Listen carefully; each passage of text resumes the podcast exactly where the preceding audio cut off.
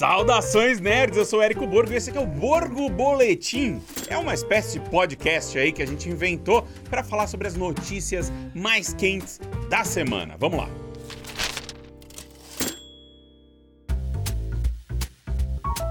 A revista Variety, que é uma das mais conceituadas de Hollywood, existe aí quase 100 anos, mais de 100 anos, ela publicou hoje um artigo bastante extenso sobre a atual situação da Marvel e listando todos os principais problemas dentro do estúdio hoje.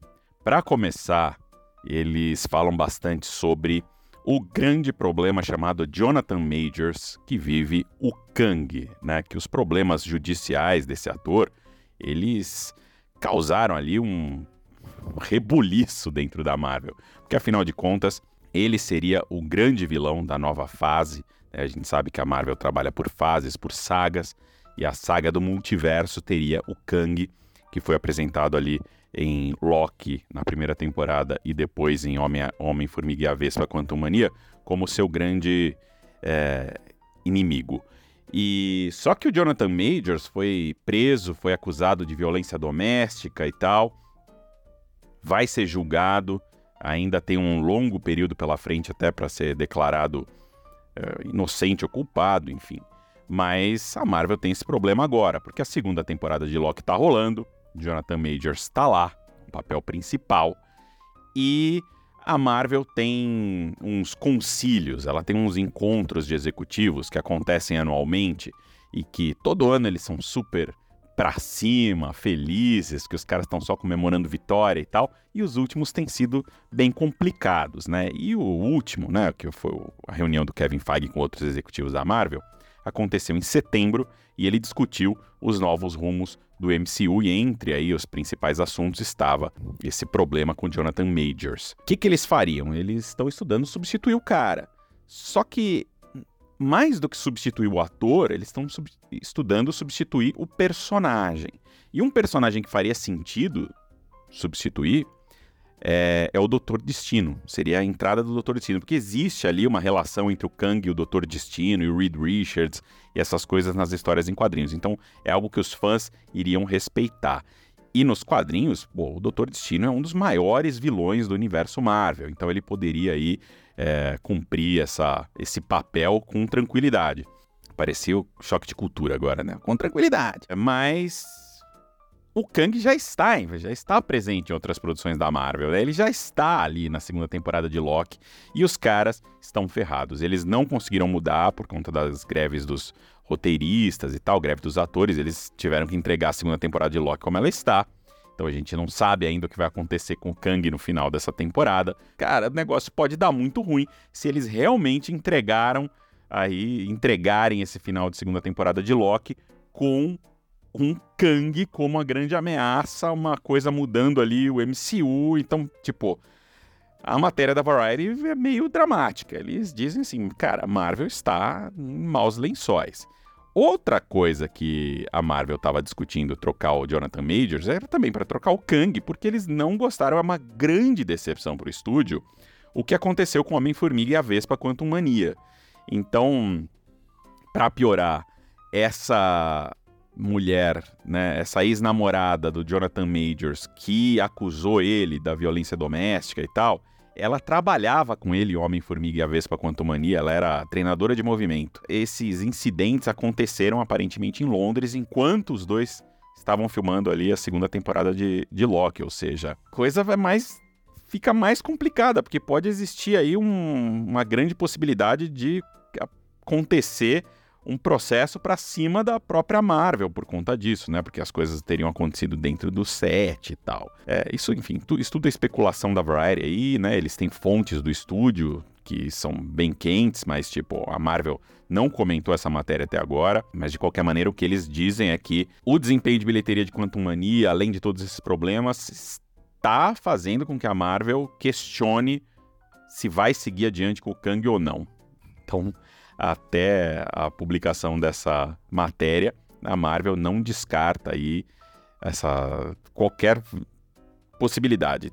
Demitir o Jonathan Majors e rescalar o Kang é uma opção, é algo que já aconteceu no passado, né? Já fez algumas, a Marvel já fez isso algumas vezes, mas outra opção é também tirar o Kang de vez. Outra coisa que tá um problemão lá é o Mahershala Ali e Blade.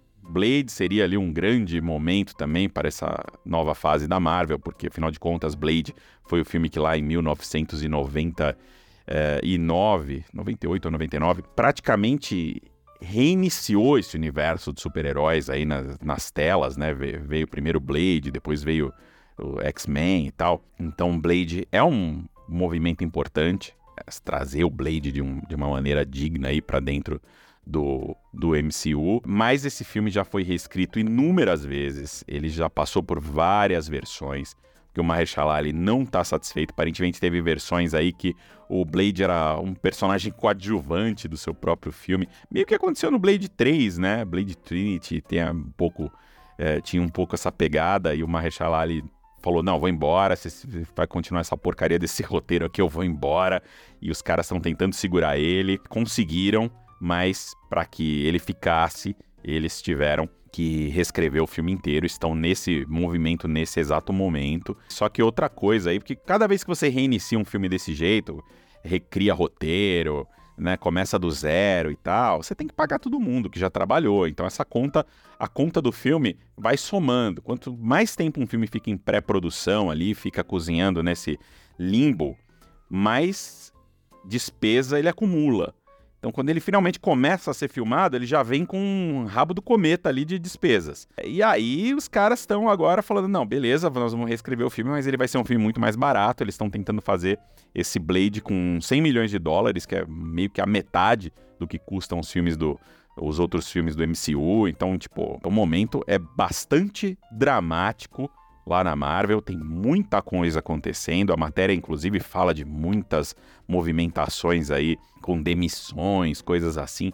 Até falei muito disso aí numa live outro dia lá no canal do YouTube da Ruro. Mas a grande saída nesse momento, além de um reboot que é comentado há bastante tempo já, né? Depois de, de Guerras Secretas, é, a grande saída a grande solução criativa do estúdio, aparentemente, segundo essa matéria, seria trazer de volta os Vingadores originais. É, então, pô, as fontes ouvidas ali pela Variety apontam que a Marvel e o Kevin Feige gostariam de trazer os Vingadores que já morreram de volta nesse novo filme do grupo aí. Claro que a gente tá falando de multiverso, a gente tá falando de possibilidades de tempo, né, de retirar pessoas de, linhas do tempo. Vai, isso deve muito acontecer em Deadpool 3 com o Logan, né, com o Wolverine. Ele deve ser retirado da sua linha ali, aquele um milissegundo antes da sua morte, ou vão, sei lá o que, que vão fazer. Mas os caras estão aí, estão estudando se vão trazer de volta o Robert Downey Jr., a Scarlett Johansson, né, que morreram em Vingadores Ultimato, fazer uma grande, um grande retorno dessas pessoas. Eu acho, sinceramente, sabe? Tipo, por mais que as pessoas gostariam de ver isso, é um ato do mais puro desespero. Porque você inviabiliza, você mata todos os, aqueles caminhos criativos que você tentou desenvolver aí ao longo desses últimos anos é muito difícil imaginar que um estúdio inteiro, um universo inteiro com tantos anos, com décadas de história, seja reduzido a alguns personagens que tiveram um fim super digno né, nesse universo. Eu acho isso muito triste. Você não conseguir emplacar outras coisas e ter que voltar para o passado e falar, meu, filhão, vou fazer aquilo que eu já estava fazendo mesmo e repetir as histórias essa coisa toda. Tem vários boatos aí falando de muita repetição, quase que esse Dinastia Kang, os próximos dois filmes dos Vingadores, né, que é o Dinastia Kang e o Guerras Secretas, seriam quase que uma repetição de Guerra Infinita e Vingadores Ultimato, enfim, aí trazendo um, uma equipe de Vingadores do multiverso, blá blá blá. Difícil, bem difícil. Eu, é, entristece ver um universo tão rico quanto o universo Marvel caindo aí na mesmice de ter que se reinventar, não reinventando nada. É muito triste. É muito triste. Eu acho que quando no fundo a resposta ela tá na essência das coisas e não em personagens específicos. E você, o que, que você acha? Falei bastante aqui, mas a matéria da Variety, se você quiser ler, ela é enorme, tá só em inglês, mas vários sites aí estão dando, divulgando trechinhos em português e tal, é bem interessante. E é isso, como eu falei, bem dramática também.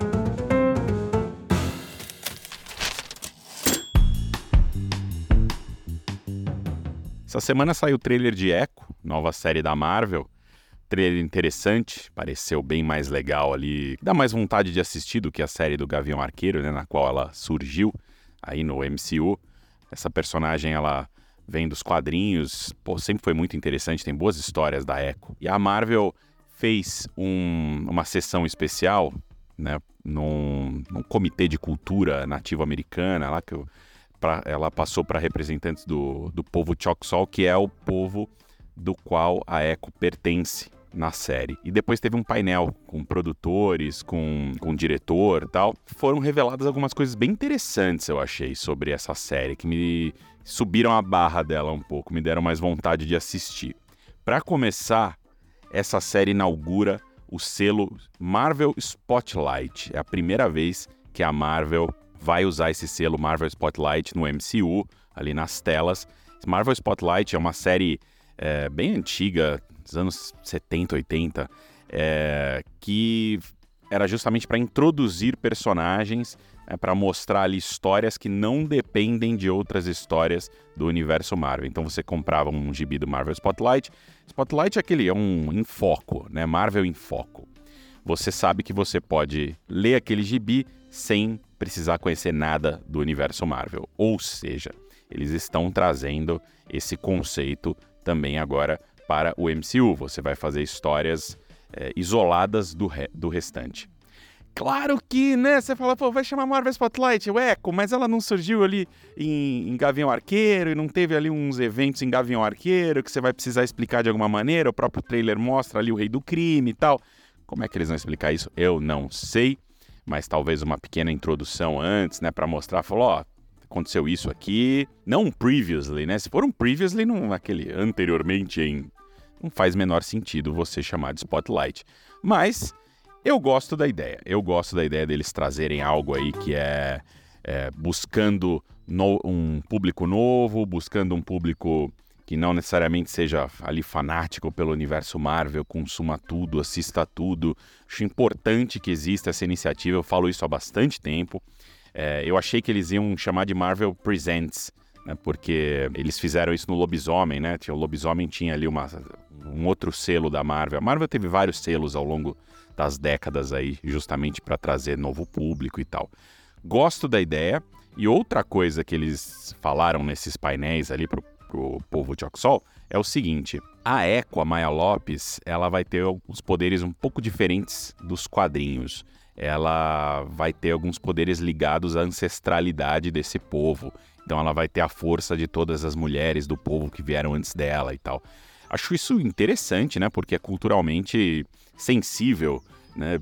É algo que olha ali para culturas e tal e tenta trazer isso para o universo Marvel. Eu acho isso bem bonito, eu acho isso bem legal, eu gosto da ideia. É, não me importam que mudem poderes, até porque, putz, é a Echo, né? Não é. Eles já mudaram o poder de cada personagem tão maior do que ela dos quadrinhos, né? Na, no imaginário da, dos fãs e tal. Então acho que tem sim que dar uma, dar uma mexida e honrar melhor ali, já que ela é uma personagem de uma cultura diferente, que essa cultura apareça através ali também dos seus poderes. Acho que isso valida essa ideia de, de, de trazer diversidade, né? diversidade não é só você colocar alguém de etnicamente diferente do que você está habituado ou de um povo diferente, né? Aquelas coisas assim, ou de uma orientação diferente, enfim. É você trazer a cultura também, de certa forma. Então, gosto disso. Aí essa série da Echo agora acaba de se tornar mais interessante para mim. As Marvels estreia esta semana nos cinemas e a Disney está aí segurando com força as sessões de imprensa, pré-estreias e as opiniões até o último minuto. Eu, por exemplo, só vou ver o filme na quarta, o que é bastante incomum tá, para a imprensa em se tratando aí de filmes da Marvel, que costumam ser mostrados com dias de antecedência, com bastante tempo para você preparar seu conteúdo, então é, tá esquisito. Mas das duas, uma. Ou o filme é tão ruim que eles estão escondendo, é uma tática comum em Hollywood, ou o filme tem tantas surpresas, tantas coisas uh, legais acontecendo, que eles preferiram segurar para evitar spoilers e gerar ali uma explosão de comentários às vésperas da estreia só. Não sei, minha opinião sai na quinta, porque eu vou ver o filme na quarta. E ainda sobre esse filme, segundo o Deadline, as pré-vendas de As Marvels nos Estados Unidos são tão ruins que elas estão ali no nível de Adão Negro e Flash da DC. E aí o Deadline, né, a revista Deadline, aposta por conta disso, numa abertura abaixo de Eternos, algo em torno aí de 70 milhões de dólares. E vale lembrar que Eternos foi lançado pós-pandemia, né, com as pessoas ainda com receio dos cinemas e tal. Enfim, definitivamente esse não é o melhor momento para Marvel nos cinemas e tal, mas eles sabem disso, obviamente. E o que se fala por aí é que o reboot do universo Marvel está chegando lá em Guerras Secretas e que o filme pretende é, reunir todos os Vingadores originais num grande evento e tal, inclusive juntando personagens do passado, que, de outros estúdios, essa coisa toda para fazer aquele grande fenômeno como foi Vingadores Ultimato. É, agora, falando um pouco de bilheteria nos Estados Unidos, né? Five Nights at Freddy's, o terror, né, teve uma queda expressiva de arrecadação em relação à sua estreia na semana passada, mas é, como ele não teve concorrência pesada, ele conseguiu se manter ali no topo. E olha só, a grana acumulada desse filme, 113 milhões de dólares nos Estados Unidos, fez com que ele batesse a Freira 2, Megan e Pânico 6 e se tornasse, em apenas 10 dias em cartaz, o maior terror do ano nos Estados Unidos. E isso é mais impressionante ainda porque o orçamento dele é baixíssimo, apenas 20 milhões de dólares, então já é possível dizer que o filme é um sucesso, especialmente com uma bilheteria mundial de 217 milhões já, dos quais a quarta maior bilheteria global vem daqui do Brasil, quase 8 milhões de dólares, impressionante. E indo agora para o canto da DC do Corner, né, o James Gunn desmentiu boatos sobre o adiamento do início do novíssimo DC Universe. Né, a série em animação Comando das Criaturas, que vai ser o primeiro produto a ser lançado ali pelo DC Studios, segue marcada para 2024 e não foi afetada, segundo ele, pelas greves, porque todas as falas dos personagens já tinham sido gravadas. E o Comando das Criaturas, caso você não saiba, é uma espécie de Liga da Justiça ali formada por monstros da DC Comics e todos os intérpretes desses personagens podem aparecer em live action como parte da nova estratégia da DC nas telas. E falando em DC, para completar aqui, circula um rumor bacana aí sobre o novo filme do Batman, né, o The Brave and the Bold. Aparentemente, o roteirista John Logan, que um cara que foi indicado três vezes ao Oscar, né, por Gladiador, O Aviador e Hugo Cabret, está aí em negociações para escrever esse filme. Então, porra, fica interessante, né? E o, o diretor vai ser o Andy Muschietti, que é o cara do It, e cara do Flash também. Então, use essa informação como você quiser.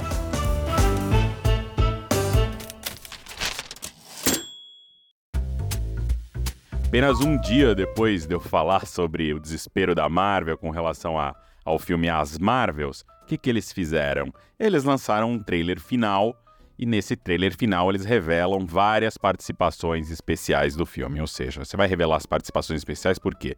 Porque você quer aumentar o hype, porque realmente a expectativa pelo filme está baixíssima, e aí você quer dizer, olha, não, não é só a Capitã Marvel que vai estar lá, vai estar também esse personagem, esse personagem, esse personagem. E aí já estraga, né? Começa com. Para mim é um tipo um spoiler. Então a própria próprio estúdio fazendo spoiler do seu filme, porque está aí naquele desespero por vendê-lo. É difícil, é difícil. Os caras não estão numa situação muito boa, não, a gente sabe. Mas, putz, essa técnica do trailer final, olha, acho que já faz alguns anos que eu não assisto a um trailer final, porque eles estragam tudo, estragam tudo mesmo. A experiência de, de ter aquela surpresa no cinema, ela simplesmente vai embora. Muito triste. Outra notícia é que o Sindicato dos Atores de Hollywood, né, o SEG, rejeitou a oferta final dos estúdios. É, os estúdios tinham feito aí aquela. mandaram aquele documento falando: Isso aqui é a nossa oferta final. Se vocês não aceitarem, acabou. Tá? Acabou, não vamos negociar mais. Só que, tipo, eles vão fazer filme com quem, entendeu? Com que. tipo, nunca mais a Scarlett Johansson vai trabalhar o, o Bill Murray. Ninguém, olha só, eu tô fazendo um elenco todo de encontros e desencontros. Aqui é meu top of mind de atores. Mas tá bom, vamos mudar. Brad Pitt, Tom Cruise, todo mundo é do SEG. Ninguém mais nunca vai tra trabalhar porque não chegaram ao acordo, enfim. complicado. Eles rejeitaram ó, essa oferta final aí e agora fica a dúvida se o sindicato dos atores e o sindicato lá, a associação dos estúdios, vão continuar conversando esta semana ainda. Eles tinham falado que não, eles tinham falado que não iam continuar as conversas só em janeiro, né? Justamente para é, dar uma pressionada no sindicato dos atores, né? Porque ninguém quer passar né, o Natal, o Réveillon, dezembro desempregado, né? Então eles deram essa cartada final aí para ver o que, que acontece. E as paradas aí estão né, na, voando, né? ninguém sabe se eles vão conversar ou não. Eu acho que sim, eu acho que eles vão retomar aí a, as negociações, apesar dessa, é, dessa informação de que eles não fariam isso agora, que eles iam esperar janeiro e tal. É porque existe uma pressão de vários boards, de várias é, direções, né, altas cúpulas dos estúdios, falando assim, cara, no, nossa é, função não é apenas fazer filme, a gente tem outras coisas. Por exemplo, uma Disney da vida tem várias coisas, né, acontecendo e tal. E esses é, altos executivos e tal, eles precisam se envolver em várias coisas e eles estão alocados nessas discussões de sindicato, de greve e tal. E os caras falam, não, chega, já estão falando muito em tempo de greve aí, a gente precisa se concentrar em outras coisas. Mas então fica a dúvida se eles vão ou não retomar as conversas. Eu acho que vão, vamos ver aí, eu mando mais informações para vocês.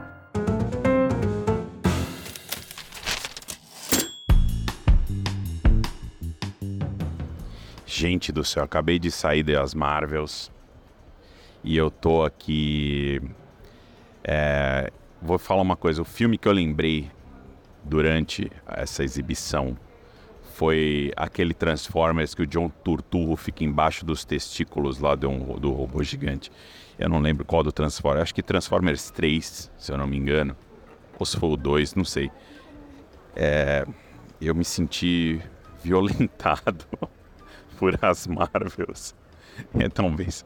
É um. Olha, como que o cara, como eles conseguem gastar 200 milhões de dólares num filme assim? Eu não faço a menor ideia. Como, sabe, um roteiro sem pé nem cabeça, atuações. Nossa, essa, essa vilã, a Darben, é nível. Assim, toda vez que ela aparecia, parecia que, era, que, eu, que eu era transportado para um multiverso da loucura em que a Record tem 200 milhões de dólares para fazer um filme, sabe? Eu tô anestesiado, de verdade. É, sei lá, eu tô com vontade de ver Thor, Amor e Trovão de novo. Sei lá, se não é o pior filme da Marvel, é um dos. Cara, falar uma tem uma coisa que salva, que é Iman Velani. Essa, essa moça, ela é incrível, incrível. Ela realmente acredita no que ela tá fazendo e ela é maravilhosa. Ela merece o mundo falando sério. Ela merece tudo. Porque é uma desgraça. É uma desgraça. Mas é tão interessante de acompanhar isso que é muito interessante, porque tem muita conversa ali, muita conversa possível. Tem que ver, porque é um.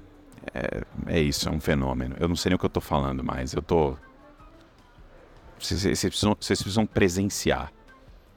Presenciar. Ontem tinha três viaturas na frente da, da, da academia de casa.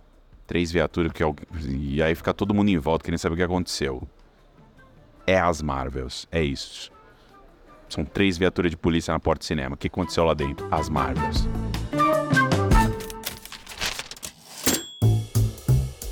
E para terminar, eu disse que a gente estava aguardando né, as novidades sobre a greve dos atores e atrizes.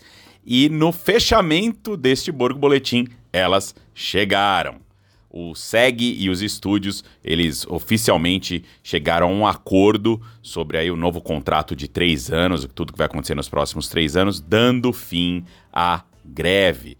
E aí os dois lados né, negociaram aí ao longo dos últimos dias, é, deram os retoques finais nesse acordo e esse acordo ele inclui as primeiras proteções para os atores e atrizes contra as inteligências artificiais e um aumento salarial histórico aí, participação em streaming e tal. Os detalhes todos ainda não foram divulgados, eles vão ser divulgados aí nos próximos dias, depois da votação oficial lá do SEG, do Conselho Nacional do SEG. Mas a greve terminou. As produções vão retomar aí as suas filmagens depois de 118 dias.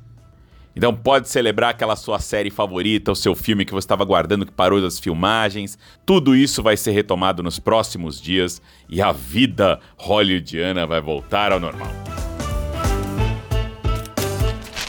Esse foi o Borgo Boletim. Deixe seus comentários aí nas redes sociais da Rúrio e da Cinemark Brasil, dizendo se você gostou ou não desse formato. Enfim, eu sou Érico Borgo e até a próxima. Valeu!